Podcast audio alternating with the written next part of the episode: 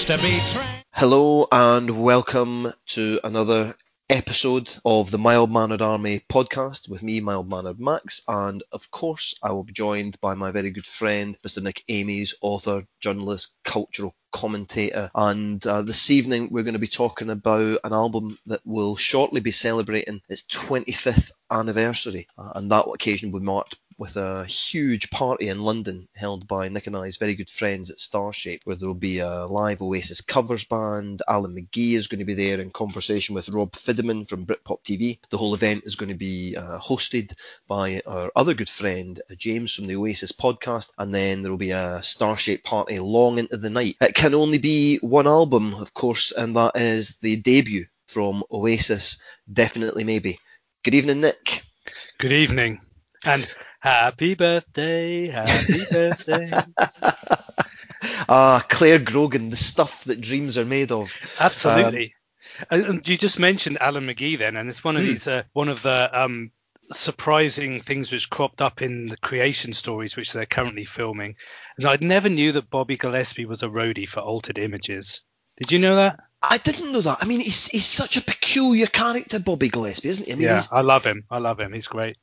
He's been everywhere. hmm He's been everywhere. He's been in the Jesus and Mary chain. He's, you know, a drummer here. He's a roadie for Altered Images. He, he strikes me, Nick, as one of those people who has made it happen. Yeah, I think so too. He's a You know- he's a he's a great guy.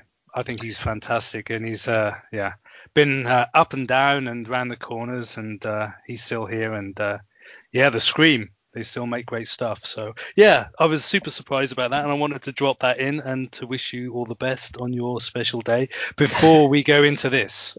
So there you go. Right, yeah, well, this is, of course, definitely Maybe, which obviously is the, the, the debut album from Oasis. It's released way back in 1994, which just seems so ridiculous. And one of my abiding memories of Definitely Maybe is of going home from university on a Friday, and uh, it must have been something odd that weekend because I, I, I normally would have headed to Dundee to see my then girlfriend and spend the weekend in Dundee, but Instead, I was in Kirkcaldy. I was invited to play five-a-side football, and I had recorded the album on a C90 cassette for the Walkman for the bus journey home. And I remember putting it in my, the cassette player of my dad's car and saying to my dad, "Listen, you, you've got to listen to this. I, th- I think you're really going to like this." And you could hear the, the hiss and the crackle, and then Rock and Roll Star started, and we'll get into that later. And my dad, when it finished, he hit the stop button, and he was just blown away by it. You know, this is a man who's a, a original mod, you know, 1960s mod, proper mod as well. And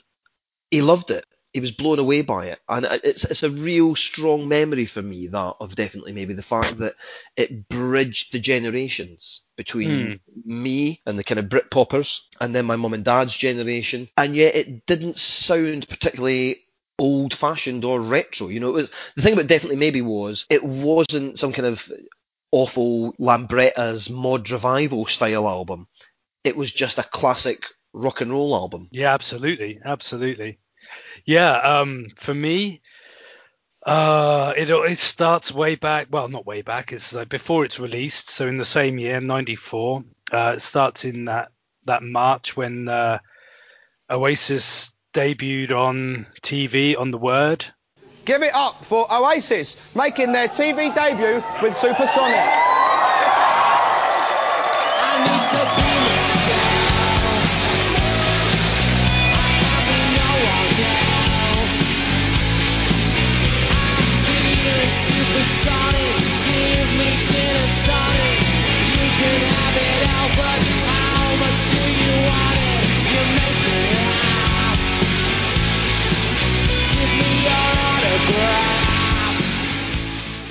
I remember it so well, which is surprising considering where I was and what I was doing at the time. But it would be, yeah, it would be fair to say that back then I wasn't the paragon of virtue that I am today. Yeah, it was late Friday night. I was round at uh, what we would probably call a local entrepreneur's house, and uh, yeah.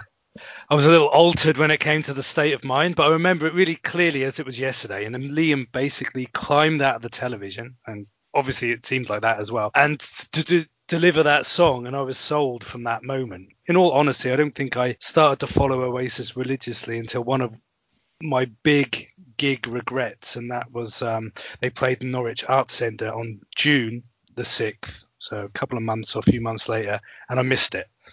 And I don't know how that passed me by because I was pretty much dialed into every venue in the city at the time. It should have showed up on my radar, and I was interested, but it didn't. So I don't know what happened there, but I missed them. And then they released Shaker Maker a week after that, and then in August, Live Forever came out. And then at the end of that month, out came the album, and then everything changed. So I mean, I I, I don't know what happened for you, but I I really noticed things really change, not in that moment with the release, but from maybe I don't know April when Parklife came out.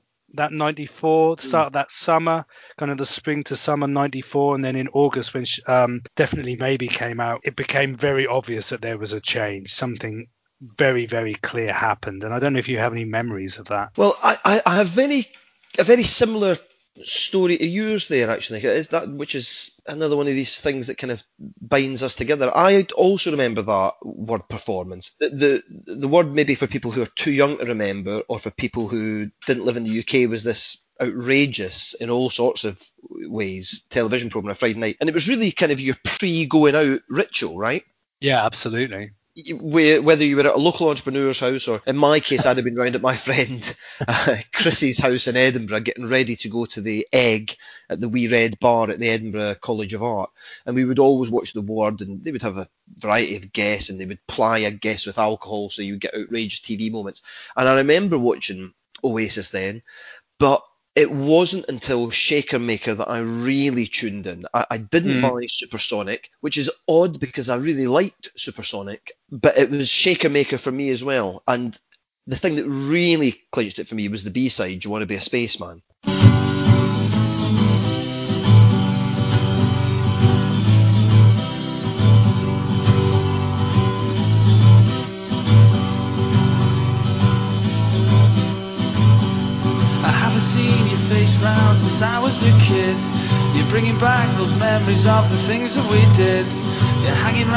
Climbing trees, pretending to fly. Do you wanna be a spaceman and live in the sky? It just sounded like a real song. I don't know what that even means. And I also missed them on tour round about that point. I- think I was too tuned into the Blur thing. I think I was finding it difficult to see past that. I think I'd decided that Blur were the most important band, arguably ever for me at that point. And so that kind of stopped other things having the kind of impact that maybe they should have had. Although we might get into whether or not it would have been a good thing to, to allow the whole Oasis thing to have that kind of impact. But yeah, that that definitely is a very similar story, Nick. I, I yeah, I missed the, that tour. I missed mm. I missed seeing them with Whiteout, which is a real regret of mine. Ah, mine too. Mine too. I love Whiteout. Tonight, a band from Glasgow, and it's their debut single and their debut TV appearance. Often works that way. Whiteout with no time.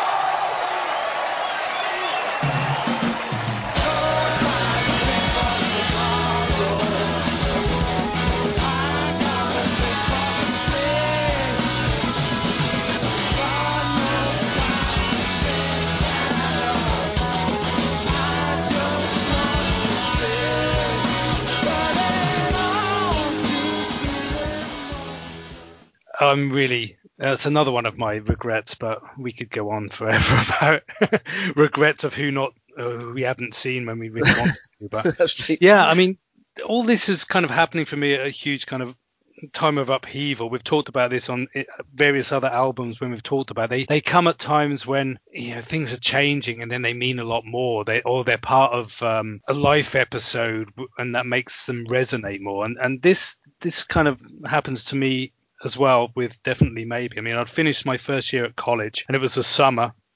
And I was working the summer on construction sites and you know, earning enough to move out of home for the first time and move into a shared death trap with three friends from college. And I'd split up with my girlfriend before the summer had begun.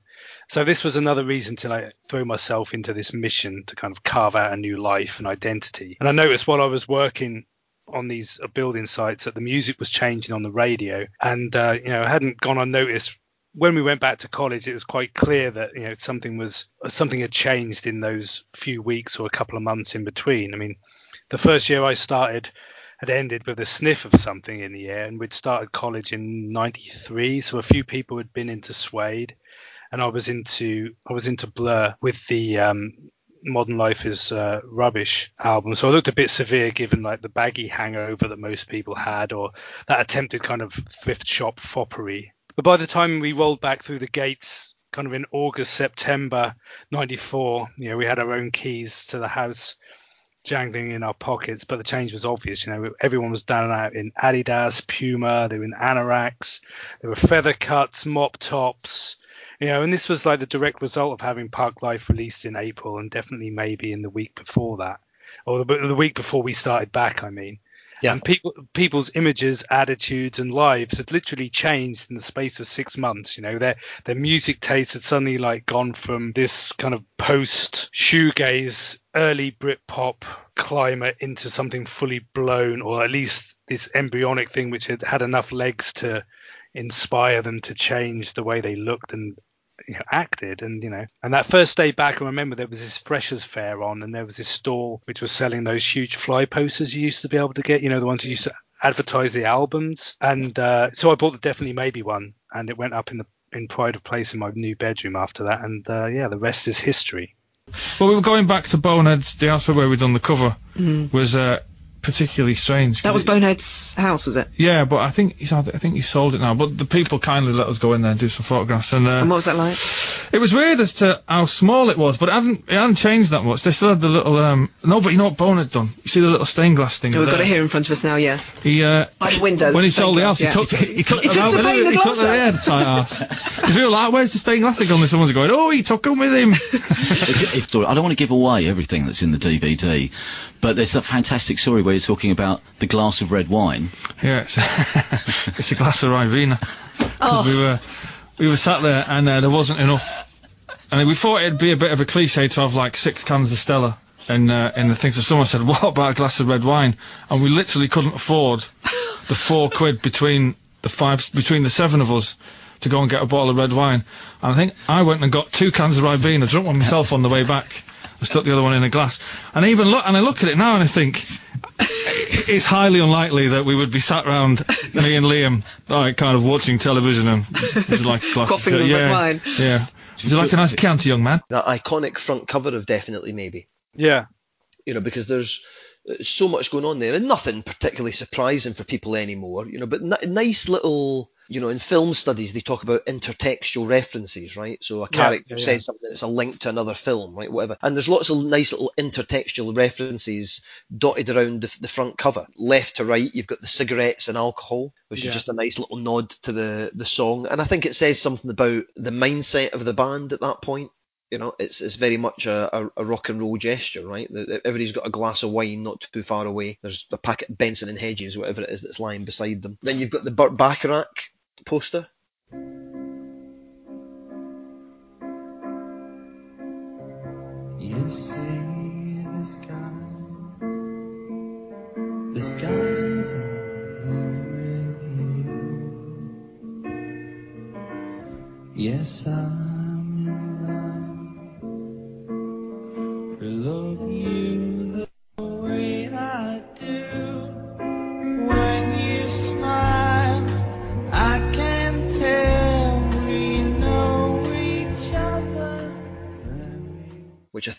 assuming can only have been chosen by Noel.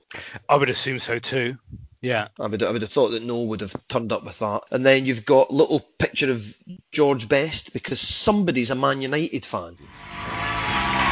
George Best. I can see him coming at me from across the stage. The eyes are glazed, and I knew the worst had happened. He'd shunted down several bucketfuls in about five minutes. So he comes across to me, and he's as drunk as a skunk. Terry, I like screwing, all right? All right. So what do you do with your time these days? Screw. I see. Ladies and gentlemen, George Best. bonehead Bonehead's the Man United fan, is he? Yeah, Bonehead's the Man United fan. Must have made life very difficult being in that band. Yeah, I think there's a set of photographs in um, Jim Fu- uh, Jill Furmanovsky's "Was There Then" photo um, book, where um, I think they're watching. Uh, I think it's the the penultimate match of the the Premiership season where Blackburn play Liverpool and whoever wins or, or loses that either gives Blackburn the, the championship or hands it to Man United, and it ends up with Man United losing out and uh, Boneheads getting lots and lots of grief in the photograph there. I And think, I think then- that's the one. Yeah. Anyway, yes, carry on. And then you've got um, a, a nice little. uh, Speaking of film studies, they're, they're sitting watching The Good, the Bad, and the Ugly. I've been looking for you for eight months. Whenever I should have had a gun in my right hand, I thought of you. Now I find you in exactly the position that suits me. I had lots of time to learn how to shoot with my left.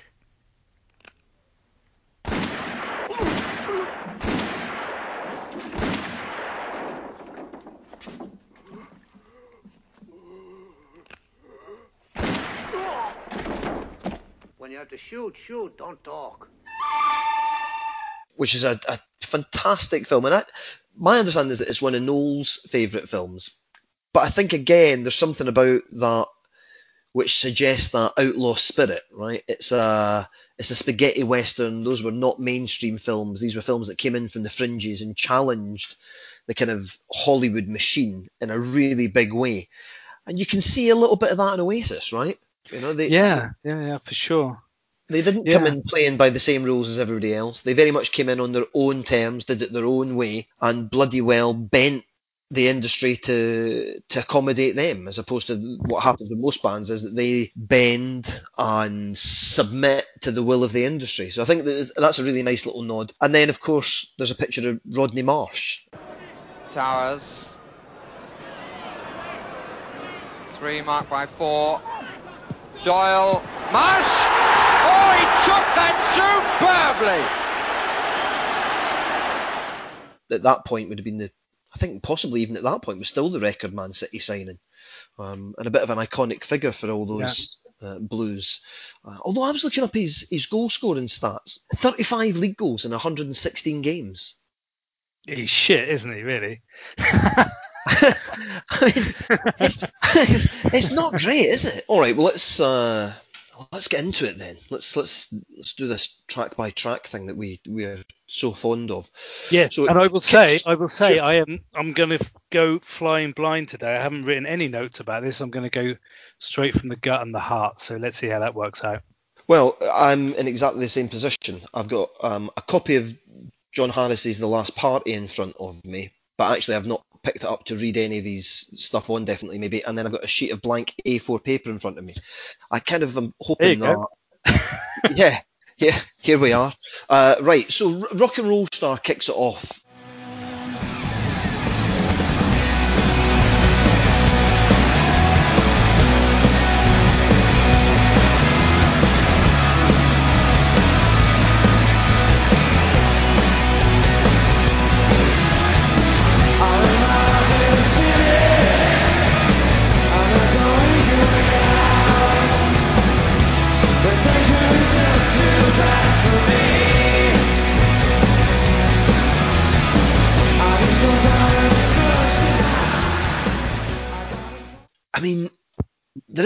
Me that wonders if that is the. I don't know whether it's necessarily the, the greatest opening to any album ever. Let's try and steer clear of too much hyperbole. But in terms of a calling card for Oasis, like if you picked this album up, if somebody said to you, right, you know, there's this band Oasis, have you heard of them? Oh yeah, I saw them getting interviewed by Zoe Ball on the Ozone. They seemed a bit arrogant. Well, yeah, they are a bit arrogant, but the album's great. Take it home and listen. And they gave you a C90 cassette and you took it home and you popped it in or you popped it on the turntable. Does any other song capture the spirit of Oasis better than Rock and Roll Star? And that's a genuine question. I don't have an answer for it.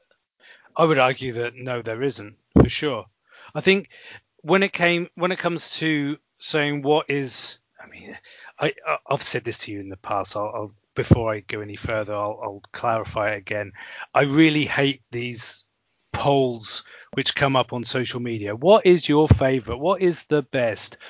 And it's like it's all opinion, and I could tell you, but what does it matter? Do you really care? And what it- it's not it's not a definitive answer, especially when you say like what is the best Oasis song or like yeah. But I would say, pushed into a corner, made to say something like this. I would say that um, there are probably two most iconic, maybe three. Okay, three most iconic Oasis songs which you should listen to to understand what Oasis is about. They're all on this album.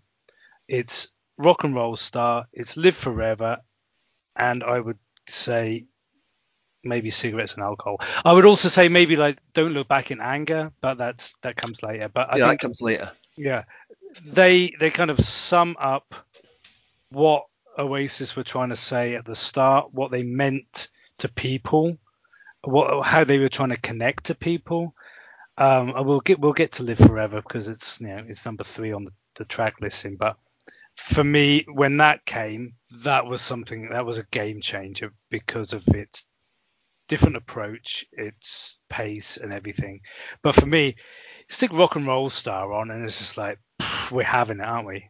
You know, we're we're just having it, and the fact that um, for a long time, well, especially in later in later concerts, they would still open with that. You know, they'd, they'd come on to maybe like "Fucking in the Bushes" or something, and then they would go straight into "Rock and Roll Star," even 15 years after it was, you know, first released. That's what you you have to play to get the crowd going because that is like that's the calling card as you say that's they were playing that to like one man and his dog down the boardwalk or like at the international two in manchester or whatever they were playing to like a handful of people and their mates and believing it and putting it out and uh, it's just rock and roll it's just rock and roll and there's somebody just going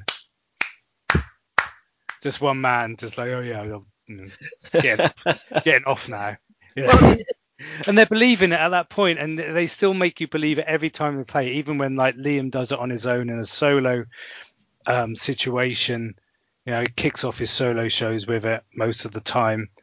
It's still it's still full of energy and bile and hope even though they've achieved exactly what the song says. They are rock and roll stars and uh, yeah I, I don't think you can get as an opener for oasis that is that's the business card you hand over.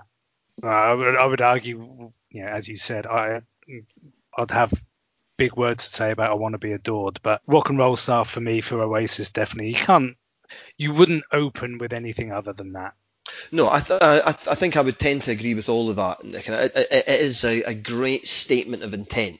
You know, it is it's confident, it's brash, it's cocksure, it has swagger, and it is forceful. And that you know, you're talking about you know when you hear it, well, you're just having it. And I think even if you don't want to have it, yeah, you, you you're having it, you know. But, but by the time Liam sings that opening, uh, you know, couple of lines, "I live my life in the city. There's no easy way out. The day's moving just too fast for me." By that point, you're in. You're in, and I'm Yeah, not yeah. entirely sure that you can ever really get out.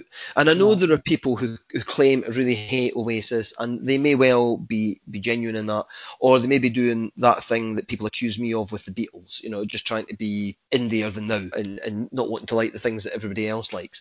But I, I don't know how, even if you don't like Oasis, if you've got even a passing interest in rock and roll, that that song wouldn't just leave you gasping on the floor. I love it. Absolutely Yeah. love it. All right, so that's then followed up by the song that really acts as the entry point for both of us. We've seen Supersonic, and we'll get to that in a bit, but it's Shaker Maker. So I, I can remember buying Shaker Maker on, Me on too, 7 yeah. and yeah, it's a totally different beast to Rock and Roll Star.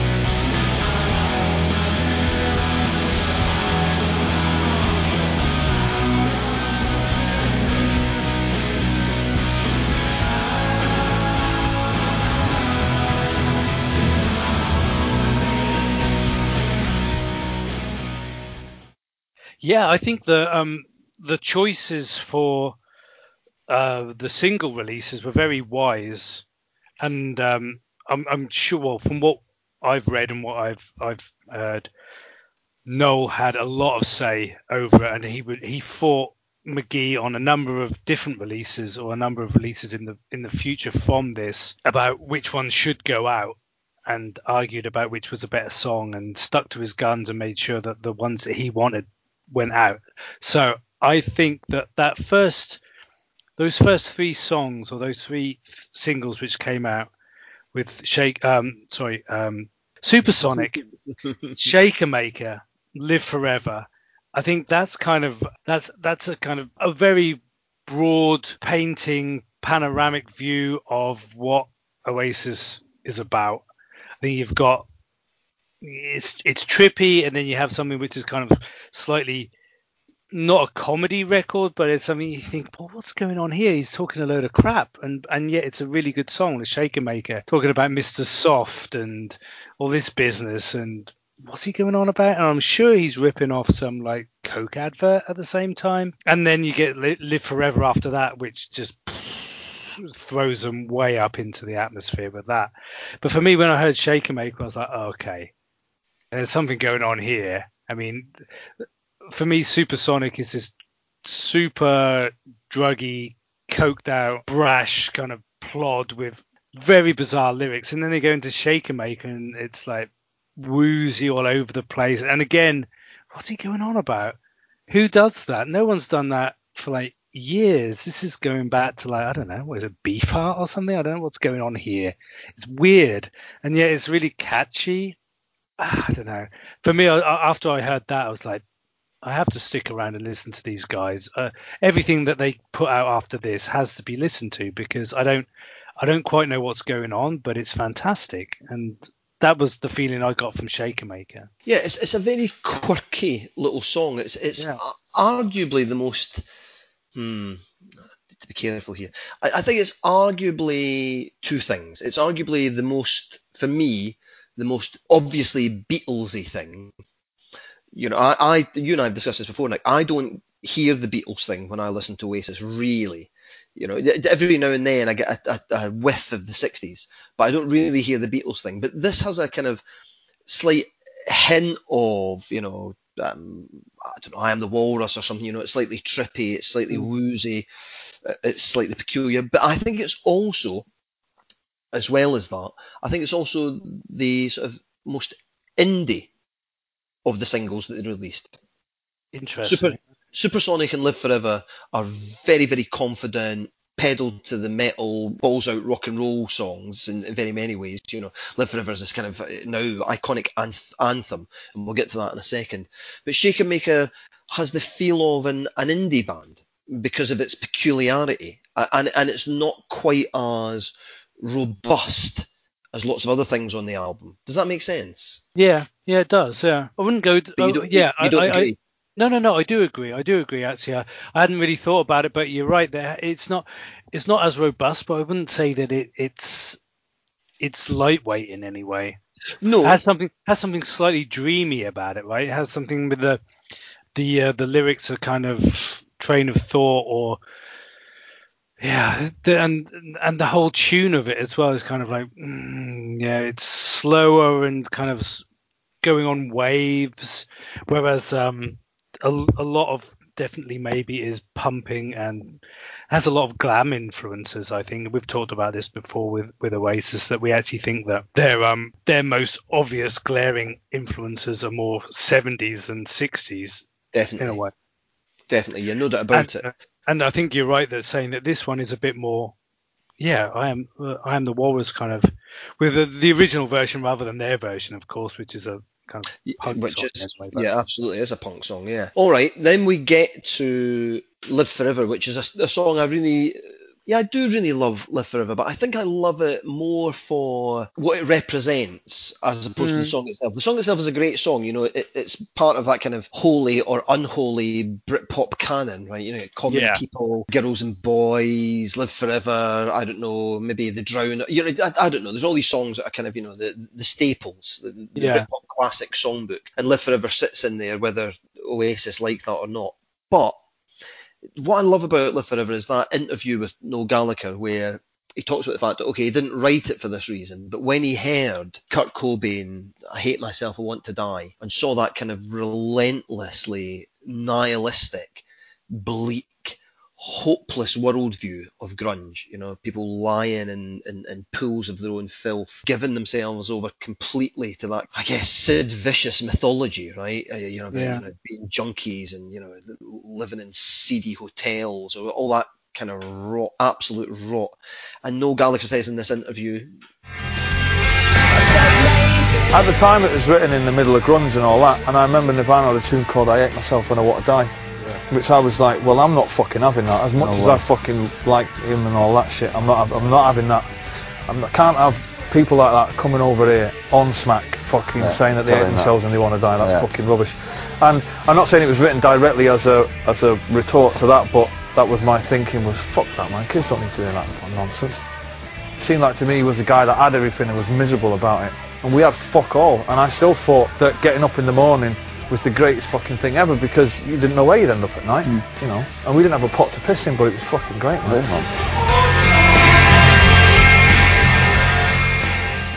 I love that because I, I've got a real thing about the concept of hope. I can remember being a teenager and being quite an unhappy teenager. Probably a position that I kind of artificially constructed because of my obsession with the Smiths, if I'm being perfectly honest. But I can remember stumbling across a, a quote from Oscar Wilde, and I'm probably going to get it wrong, but the essence of it was that he said something on the lines of, Nothing should be beyond hope. Life is hope. Uh, That has stuck with me for my entire life.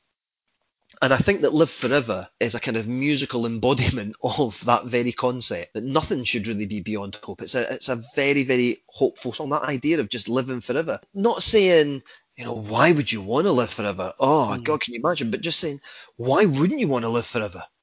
This is Yeah. fantastic. You know, I, I can go out with my mates, I can go to the football, I can listen to records, I can, you know, steal clothes off the washing line, I, you know, I can just do whatever it is I want to do. I'm just, I'm just going to have it. I'm just going to live. That was a very, very different message for a. I mean, at this point, I guess the Britpop bands were still regarded as indie bands, really. You know, that was a really, really different message to be sending out. You know, maybe, maybe I just want to fly, want to live. I don't want to die. I mean, dear God in heaven, the very idea of the Smiths or Joy Division or Yeah, that's true. any yeah. of them saying something like that. You know, for for all that there is a great deal of comfort to be found in, you know, hearing your own mood presented back to you like Joy Division do, and for all that there is a great deal of humour, northern humour, embedded into the work of the Smiths, there is precious little hope. There's precious little hope, but Live Forever delivers exactly that. It's a punch, three and a half minutes of hope mainstreamed into your system. Yeah, absolutely. No, I, I agree with all that and uh, and more. I think you've you've nailed it completely. For me, yeah, I, I think um, it's one of these one of these songs which have huge. Um, they resonate very much from the place where they were released, if you know what I mean. Yeah. They're, they're, they're a song. It's a song from that time, that time in my life, a time in other people's lives, a time in that country at that time where that's exactly what you wanted to hear without knowing that's what you wanted to hear, what you needed to hear. And um, as you say, it's something which you would not expect a rock band to come out with.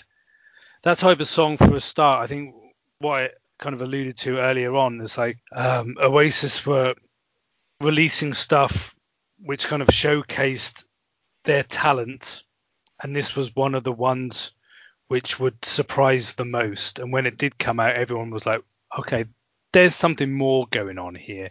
This isn't just a one trick pony. This this band has something deeper. This songwriter has a connection to something deeper than just hedonism or kitchen sink drama or bizarre surrealism. This guy actually knows something about what it means to live. He knows what something to do with your life, my life, everybody's lives. But it's not about like reflecting how shit it is. It's like, okay, we're in the mire to a certain extent, but don't you just want to like celebrate the things which make you happy in the days that you have? One of the things uh, which always strike me is when I see the interviews from Noel Gallagher and he looks back and they always say like, you know, we didn't have a a pot to piss in, but we got up every day thinking that this is going to be the best day of our lives every single day. You know, you get up, you have like 20 Benson and Hedges, you have enough dole money to go to the pub, maybe you have a football to go to the park. You know, but every day had that possibility that it was going to be the greatest day of your life, even though you had nothing. And that is kind of a message which I think is kind of like the flip side to some of the things that maybe Suede or other bands were saying that, you know, okay, we are telling you the story of what is going on and we you know, we reflect that and say, yeah, we know it's bad or we know that you're having a rough time and we're going to sing about it so other people who don't have that kind of know about it. I always got the feeling through songs like Live Forever that Oasis was saying, yeah, we kind of know what you're going through we're having it maybe even tougher than you. But come on, you know, what what's going to happen the next day? What can happen the next minute? Things could change, and their their rise is one of the the stories of that. And I think this song kind of sums that up for me. Do you ever get the feeling that this is um, definitely maybe's Wonderwall? As in, like it's a song which you've heard so many times that it's lost its impact now. In, in in do you feel the same way about Live Forever now as you did then? I, I, I would say no, but it doesn't change the fact that I love it. I, first of all, I would say it's a better song than Wonderwall. Oh yeah. Wonderwall is slightly more cynical, right? Won- Wonderwall is is written to get on the radio and Mm. is written to chime with as many you know housewives doing the washing up as is humanly possible. so it's a better song than Wonderwall, but but I mean, I- for I- like it being ubiquitous. you know, kind of- yeah. I, I mean, maybe I, I, I don't know. I, I mean, I love it, but would it be my first choice of Oasis song? The answer is no. But I, I think I think what the song means and represents is more important than the song. Yeah. Okay. uh, I accept that too. Yeah.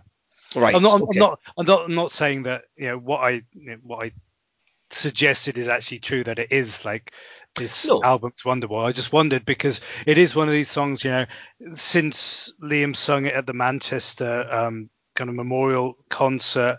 Um, it's something which is always churned out by both of them and uh, in their solo careers and uh, it is one which um, it's not overplayed but I, I think there is a certain lot of impact in um, in today's kind of environment i think back then it had a lot more punch now it is like an anthem it's one of these ones which you just you wouldn't you wouldn't drop off a compilation album or a, a best of Oasis album. You couldn't leave Live Forever out for that reason.